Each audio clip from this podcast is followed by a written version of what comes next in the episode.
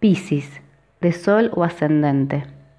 Durante estos días habrá algunos aspectos que pueden generar algo de tensión o confusión en ustedes.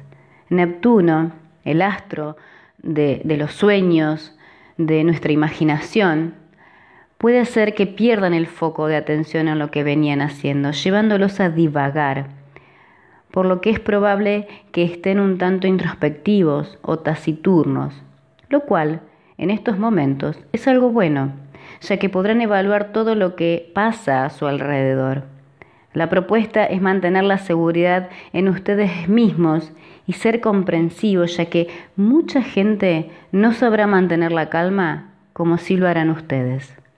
Son días en los que serán de mucha ayuda para el resto.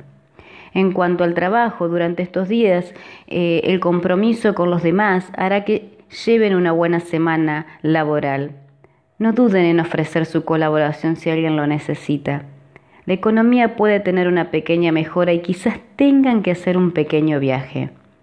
La relación con la pareja será muy positiva, ya que serán el sostén y eso a ustedes les agrada, porque se sienten útiles cuando son necesitados por la persona que aman.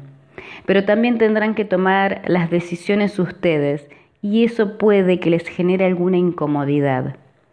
No se queden esperando a que salgan las cosas por sí solas. Deben actuar para que todo avance.